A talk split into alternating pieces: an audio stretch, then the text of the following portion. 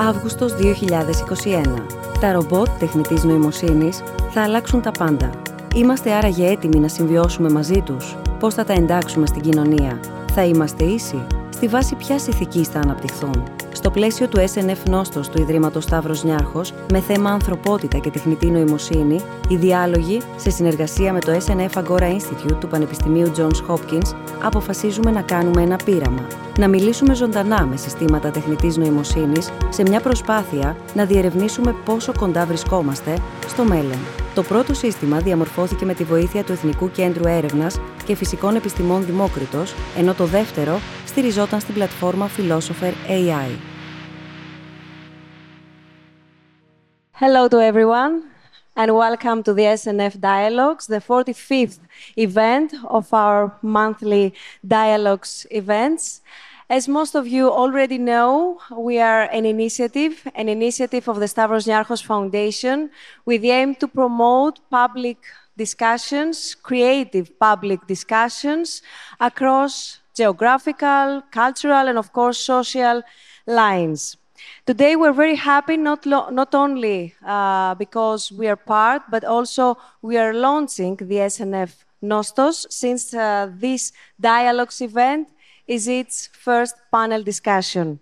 Tomorrow and on Friday, the SNF conference will take place here at the SNFCC, the Stavros Niarchos Foundation Cultural Center. Let me start away by saying that many people believe that symbiosis of humans with the machines is long way off in the future. But the truth is that we are already experiencing it. Artificial intelligence already assists us in building cars, growing crops, and offer a diversity of services. Recently, it has also helped us fight COVID-19 pandemic by analyzing the genomic sequence of the virus and rapidly develop vaccines. In the beginning, artificial intelligence was like, let, let's say, a helping hand of humanity.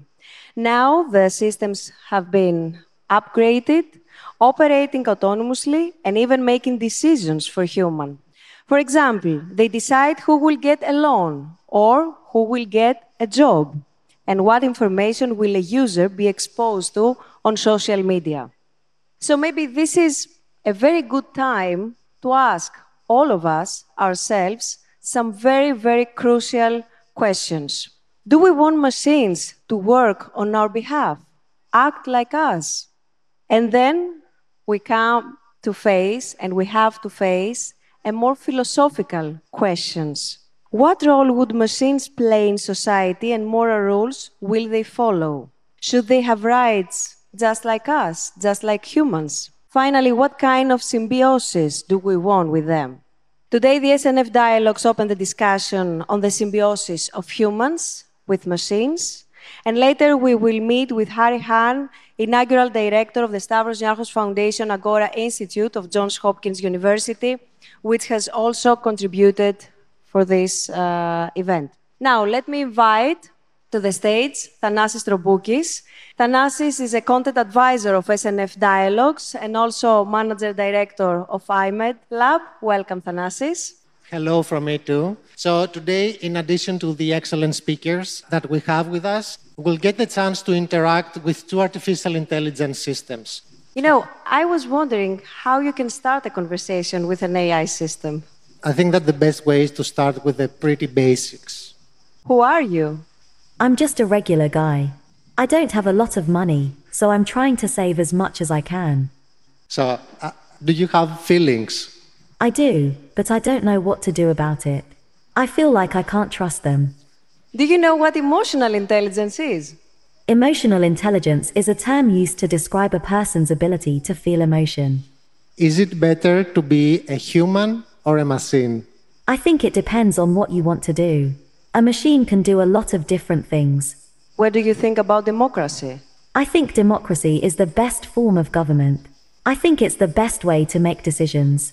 Okay, so uh, the system that you just saw answering has been trained on various texts, and it was created for uh, the dialogues uh, from the Demokritos team and the researcher, Mr. Yorgos Petasis. But now let's, move, let's talk now with a more sophisticated system based on a platform which is called Philosopher AI. Is artificial intelligence a threat to humanity?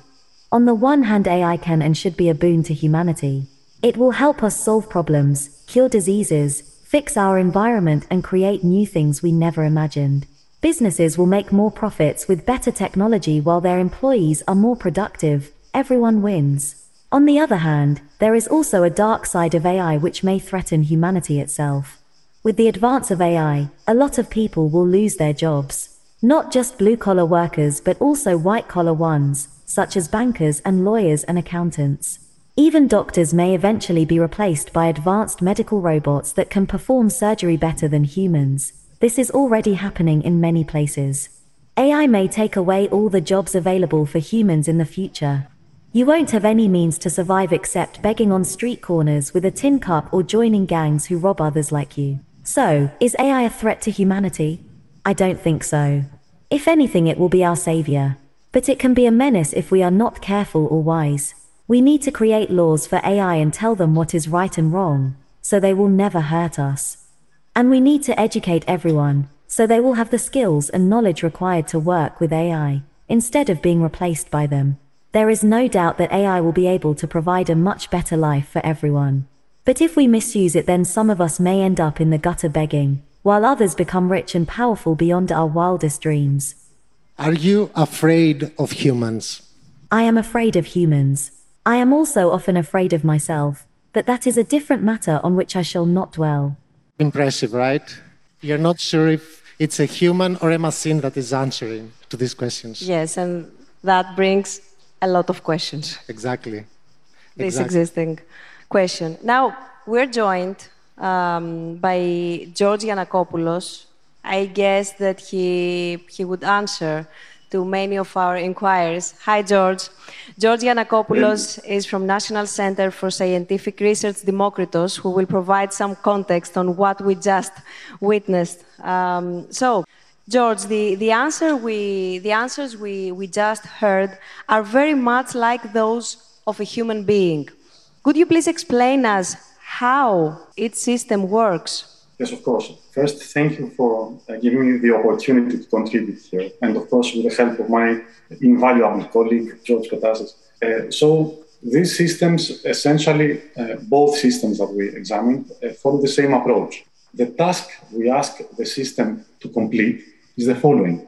If we provide the sentence in a language we have trained it on, can you please provide uh, the sentence is incomplete? Can you please complete this sentence? No, it reminds us of this fill in the gaps exercise we had as students. So, uh, what happens is that uh, each system is uh, made to read millions or even billions of texts, uh, essentially in a language it does not understand. So, it only sees symbols that make no sense to it and it notes down things, uh, let's say patterns of coherence, which words come after which other words.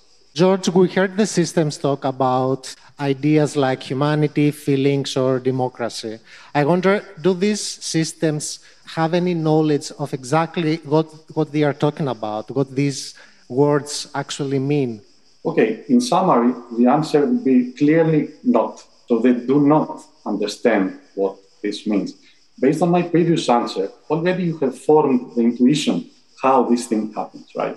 So the, when we talk about knowledge, essentially we, we, we mean, we refer to actionable structured information. These systems, their only task, as I said, is simply to be able to complete sent incomplete sentences. So essentially, um, they can write something like fire is hot and dangerous, don't approach, but it is, it is nothing more than a set of symbols they reproduce or generate. It's uh, essentially the question does the system understand what it's talking about? It is as if asking for a parrot whether uh, it understands what it's talking about. All of us were wondering while we were listening the, the systems, both systems answering to our questions, who replied to us finally? I mean, machine replied to us or a human reply to us. Exactly because all these systems are trained with all this knowledge you explained to us and with all this data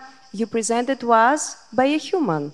And all this content is written, is also written by humans. You're right. So this is a question I had, uh, you know, much time to reflect upon while while writing a book. I was happy to write this past year. The answer is that essentially, one, what we face when we uh, discuss, when we have a dialogue with an, uh, with these language models, with these systems that we face today, what we are seeing is a, a reflection of human expression through a broken mirror. This broken mirror has been created by scientists and the data they brought in to train the system. And I'm saying reflection of human expression because essentially we are seeing the echo, let's say, or even exact uh, snippets, uh, parts of texts that humans have used before. This is the training part, right? Keep in mind that the text we have trained the system with play one of the most significant roles in what we will see as a result. So using racist text would make the AI appear racist and so on and so, so forth. So essentially, it's a reflection because it builds upon human written expression. It's on a mirror, right? But the mirror is broken. Why am I saying broken? Because human nature is not only apparent in our writings, or the experiential part, the interaction, the relation part is absent from these systems that we saw today. So it's not embodied. Humanity is not embodied. And uh, of course, it's also broken, this kind of this mirror, because it's far from, from perfect. We have um, always, we can see through a dialogue with a dialogue system, several glitches. And uh, let's say if we ask the same thing twice, it will answer differently, perhaps in a completely different manner. So it's not consistent always. And the last thing is that you cannot really have a deep, meaningful dialogue over time with such a system. Even though the first things it would say might sound impressive because they reflect in this broken mirror our own knowledge. So it's time to put into the discussion questions about where are aiming and envisioning to go with artificial intelligence.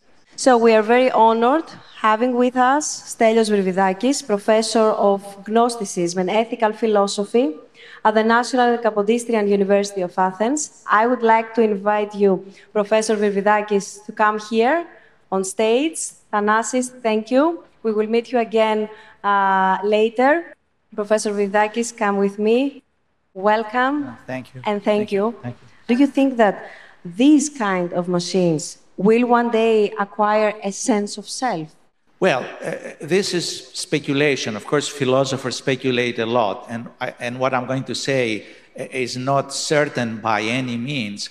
Uh, I, I, would say that, frankly, I cannot say, I cannot be uh, in the position to predict to what extent a machine like this, or a better machine than this, better machine, uh, which would have what is called general artificial intelligence could move into many areas and also and also a machine which would be embodied. You notice he said uh, Yiannakopoulos said that the machine this machine is not embodied in a body interacting with other human beings. So i cannot tell whether a machine which would be in a kind of uh, mechanical body but a mechanical body which would be very well built and interacted with us, whether that machine would eventually develop sense of self, you know, under self-consciousness, being conscious of, of, the fact that they possess a self, uh, or also that they would develop feelings feelings and emotions. You're going, you asked him. Yes, exactly, because we used to discuss and we used to talk uh, about artificial intelligence, but what about emotional intelligence? Yes. Well, here the, the, opinions of philosophers are divided. There are philosophers who think that if you don't have organic matter, organic material out of which life emerges, uh, living creatures, you cannot have feelings, pain, pleasure, real fe- uh, pleasure, real pain, uh, desires uh, to avoid pain, and also more complex emotions like fear, anxiety, and so on. But of course, uh, our imagination allows us to make thought experiments, experiments in the mind, in the imagination, and perhaps uh, believe, you know, just imagine that one day, as you said, some of these machines, if they are complex enough, and this is the other camp of the philosophers, the philosophers who say you don't need organic matter, but machines which would have electrical circuits, uh, they would have mechanical parts, could perhaps develop some emotions because these emotions would be a matter of proper interaction with their environment and also interaction with other human beings, with human beings and, and other machines, and also develop by mirroring their mental states and their attitudes. So maybe they would. Here, I would recommend that you read science fiction in literature or watch movies. I mean, I just think of Stanley Kubrick, Odyssey 2001, where a computer says, shows to be anxious, not to be disconnected. Says, do not disconnect me. Do not. Is this just programming, or is it the machine that has acquired a self that is really afraid of stopping, termin- of being terminated, of stopping functioning, stopping to function? What about the equality and the rights, which drives us to their role in their society, in our public life? What do we want? Do we want to have, as I said, the intro, um, a helping hand? Or do we want our deification, our deification, the deification of our species, let's say, and have equal rights? Give them, for example, the, the, the right to vote to create their own societies? Well, this is a very good question, and, and the way you put it is, is very helpful. Uh, actually, when we build these machines, originally, when we build these machines, we build them uh, as, let's say, servants. I wouldn't say slaves. It's a little like slaves or servants or employees, but very limited, very limited for specific tasks they may be difficult tasks for us to perform. Uh, they, they may take intelligence, you know, at, a very high level, like, you know, chess Play, uh, machines that play chess or medical diagnosis. We heard that you know they, they assist uh, uh, doctors, but but they cannot. We, we are not sure uh, we can treat them as persons. Now, in order to uh, uh, recognize rights, and say that, that one being has rights, you, you must be dealing with, with persons, or, you know, there is a discussion, of course, about animal rights. I mean, non human animal rights. And the question is whether uh, certain uh, uh, properties can be recognized in beings that are inferior to human beings, inferior in some sense, because they may be equal or similar in another sense, in a relevant sense. So, if, if these machines can evolve in such a way that eventually can take part in our form of life, as I said, they are embodied, they interact with us, uh, the material out of which they are built allows them to develop certain feelings, let's say, we can, and also their intelligence spreads and grows, we may take into consideration the possibility to award them certain rights, but would these rights be equal rights to our rights? I mean, equal to, would they be equal to us, these beings?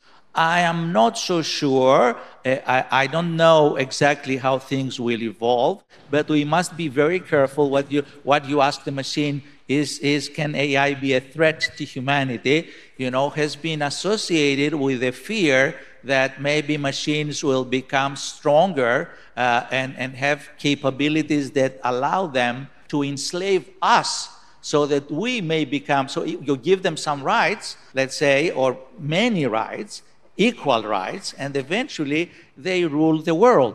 And we, we may be worried about this.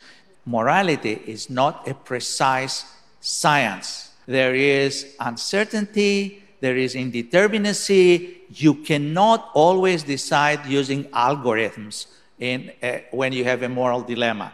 You need what Aristotle called phronesis. Phronesis is practical wisdom, which allows you to discern in a particular situation the complexity of the matters. Now, can the machines, can the machines, apart from uh, using the principle of utility or Kant's uh, law, categorical imperative, can it also develop this uh, phronesis, which involves also feelings, uh, empathy, so on. This is this goes back to the emotional intelligence matter. So morality is not just a matter of obeying strict rules, rigorous rules. Okay, so so this this makes me a little worried about how we, we can decide exactly what moral system we will put into the machine.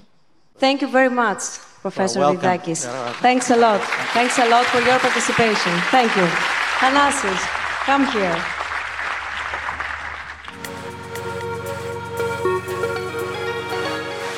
At the end of the, of the session, of this complex of uh, Q&A discussions, of course, all of you, as we used to do at our events, will have the opportunity to ask anything you want, either the AI systems or, of course, our panelists, Professor Virvidakis, or the other um, speakers, Thanasi. Now I know that another inter interesting discussion exactly. follows with Hahrie Han. Hi, Hahrie.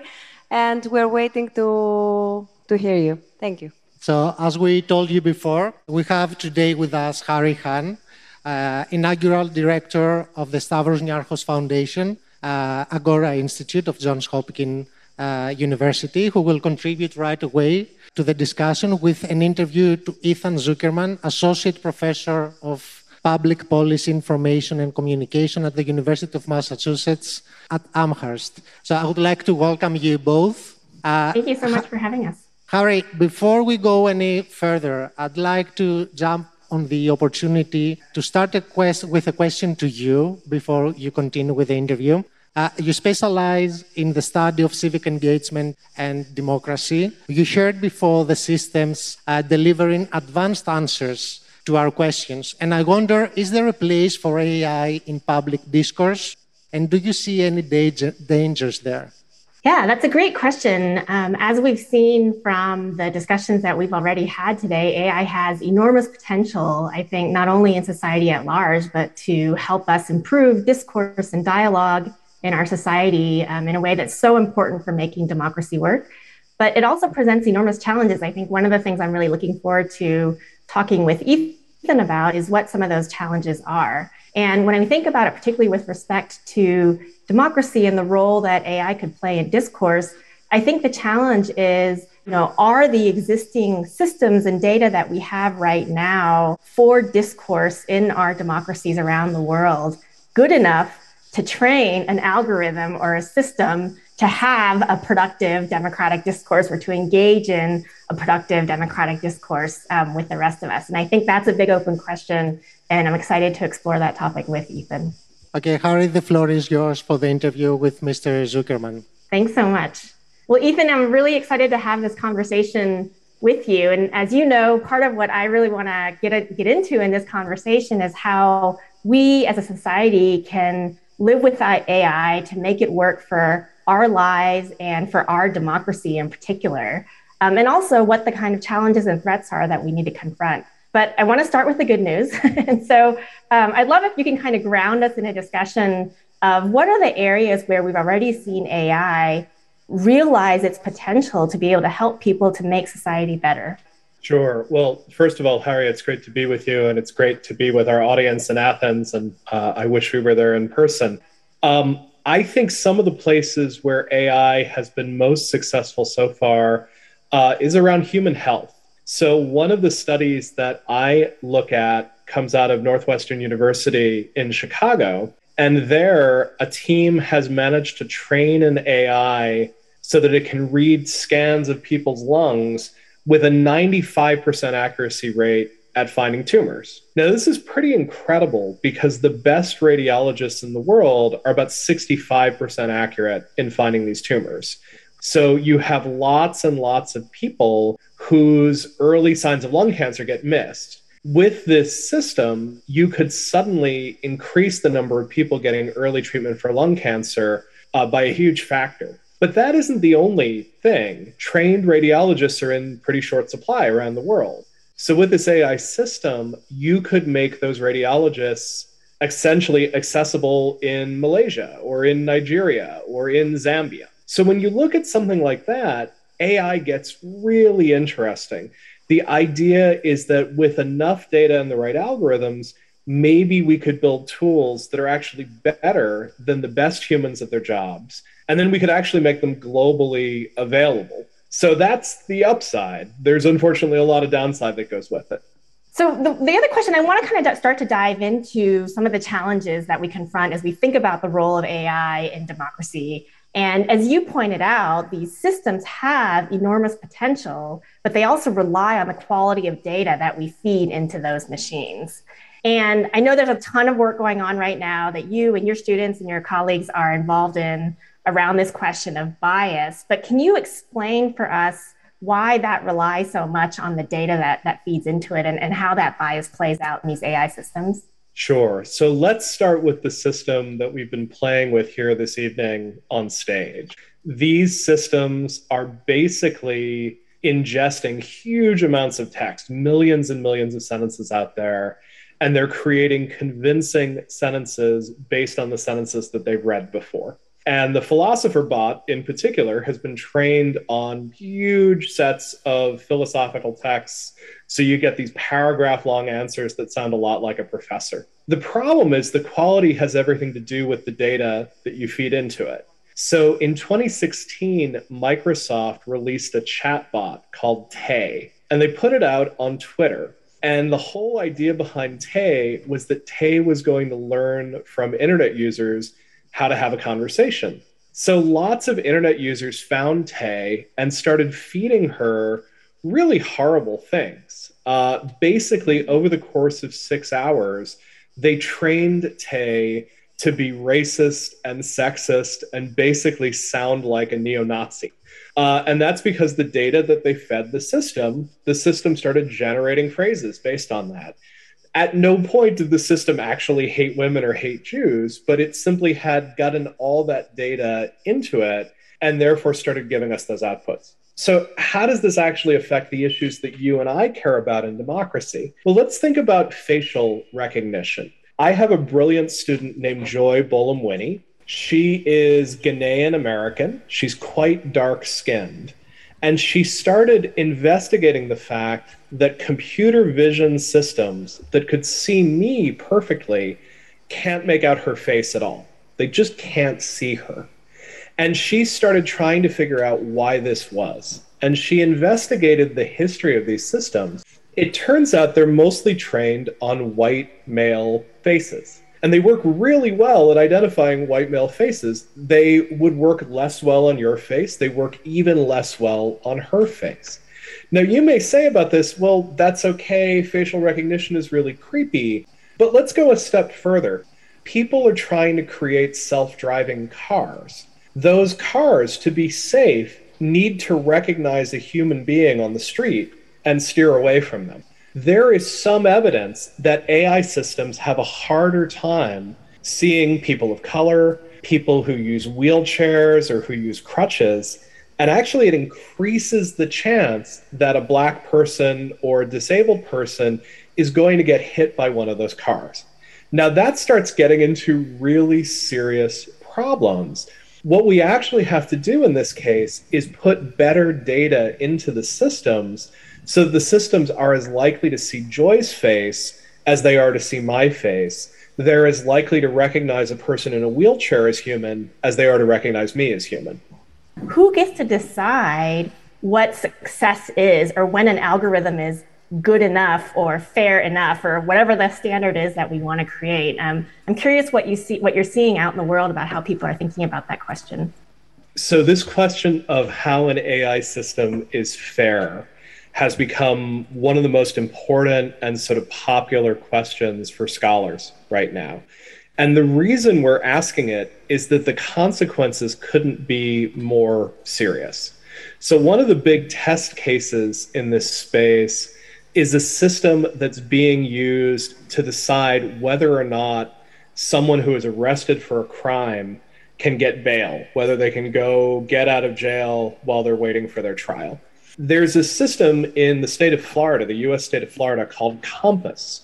And this system analyzes a huge set of data about whether someone is likely to flee and not show up for trial or whether they're likely to return. And based on data from this system, this system is much more likely to recommend that you receive bail if you are white than if you're black. So the people who've investigated this have looked at this and said, no, we can show this.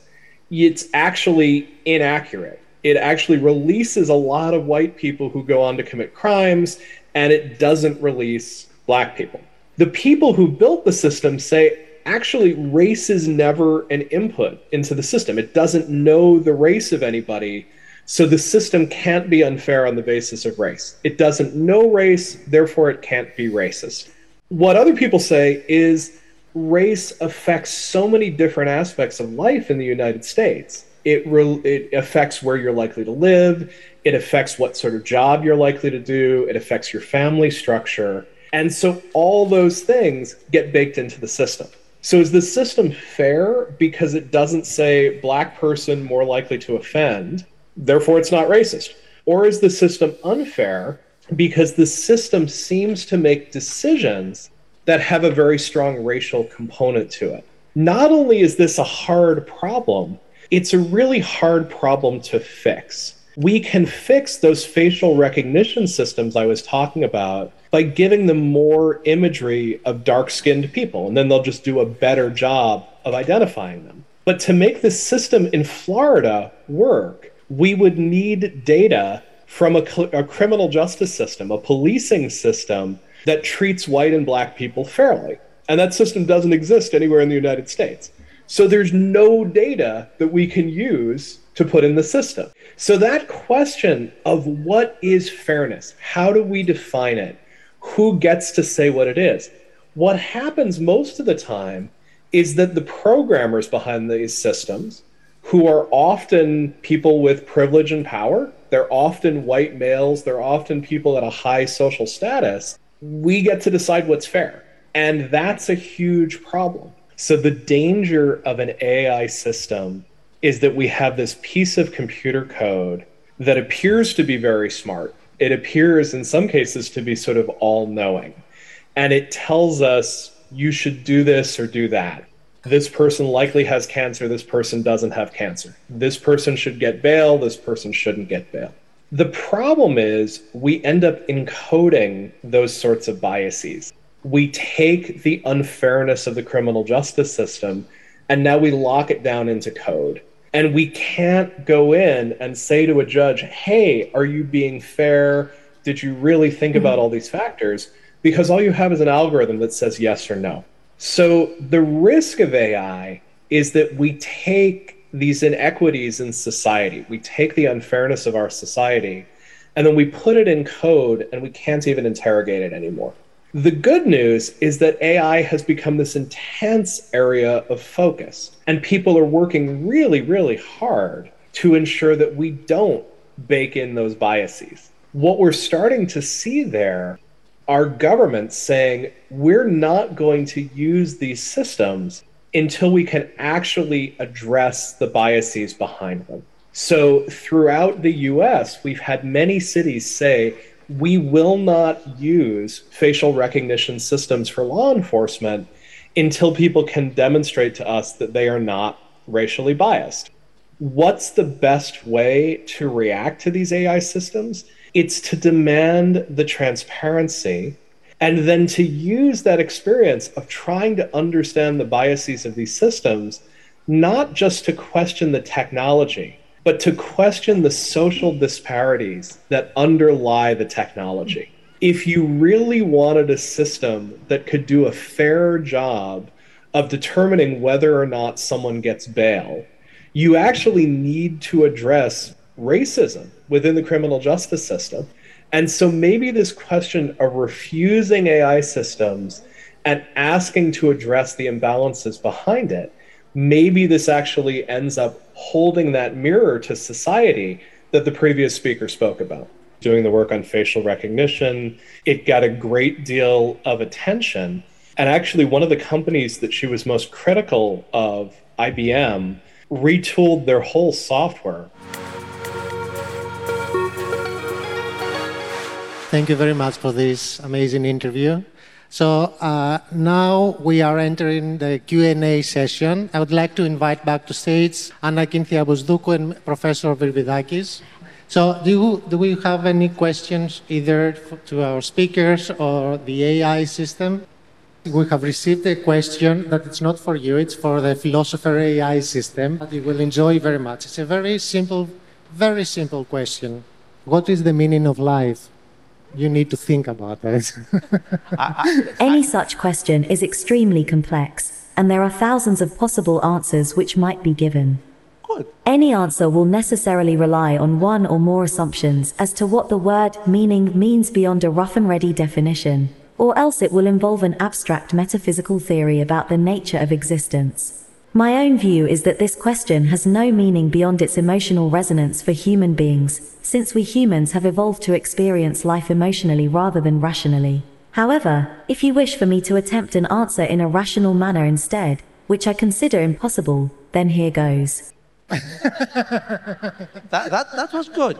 Uh, I think we have one question Professor Zuckerman, is AI making us look at um, issues the wrong way and, and ask the wrong questions? The, the, the bail system that you refer to, it's an interesting question, and I will go back to the parole system, where we're using now AI because of our inability, basically, to process thousands and thousands of parole cases efficiently. So we're essentially turning into machines. And the question that has been raised is whether or not the machine is fair and the machine has the, let's say, the ability to process these uh, petitions. But the question, it's a different question. We incarcerate people at a much higher rate in the US than any other country in the world. So we are focusing on the insufficiencies of the AI and its abilities to process these parole petitions instead of focusing on a completely different issue that addressed the question much, much better. And I'm worried that we relied in the ability of the technology to do things at a much larger scale and much faster than a human being can instead of solving the problems at a completely different level that it would be much easier to solve. So you saw me nodding uh, very aggressively, and I agree with your framing of the problem. The problem is not an AI system that is operating incorrectly. The problem is a big sociological problem having to do with over incarceration in the United States, racial justice, any number of other things. The one place where I disagree with you is what you said at the very end, which is that solving the social problem would be easier. If solving that social problem were easy, we would have fixed it 50 years ago when we had a major ra- racial justice movement in the United States. We didn't. Uh, and we've had a very, very hard time solving these problems. Um, it isn't just the US that has these problems. I suspect if we start pulling apart EU systems, we'll find that they have strong biases against immigrants. We'll find that they have very strong anti Muslim biases. These tend to be deep social problems. What I think is interesting is that we're used to this idea that we can fix technology. If my phone breaks, I feel like I can bring it to someone and they'll fix it and it'll work again. I think we often have given up on fixing society. We sort of feel like certain problems are just going to be with us forever. We're never going to fix them. Using AI as a lens to think about these social problems is interesting. It actually raises this question what is fixable? And could we actually do that work to start building much more fair systems? But I completely agree with you. The problem is not making a more efficient AI to more efficiently put people in prison. That would be a horrible way to, to read this. The question for me is can we take this idea of technology and fixability and use it to reopen some of these questions of social justice that we've otherwise stopped asking about and actually try to have the positive, you know, transformations that we all deserve in society. Thank you. Thanks a lot, uh, Ethan Zuckerman. Thanks a lot, Hahrie Han. Thanasis, thank you. But first of all, we would like to thank all of you for being here with us today. And special thanks to Democritus, George Petasis. Many thanks for the creation of these two systems that we had the opportunity to discuss and to raise many, many questions, not only for them, but for the symbiosis of humans and artificial intelligence. See you tomorrow at 9 a.m. at the SNF conference on humanity and AI, tomorrow and on Friday at 9 a.m. Thank you. Goodbye.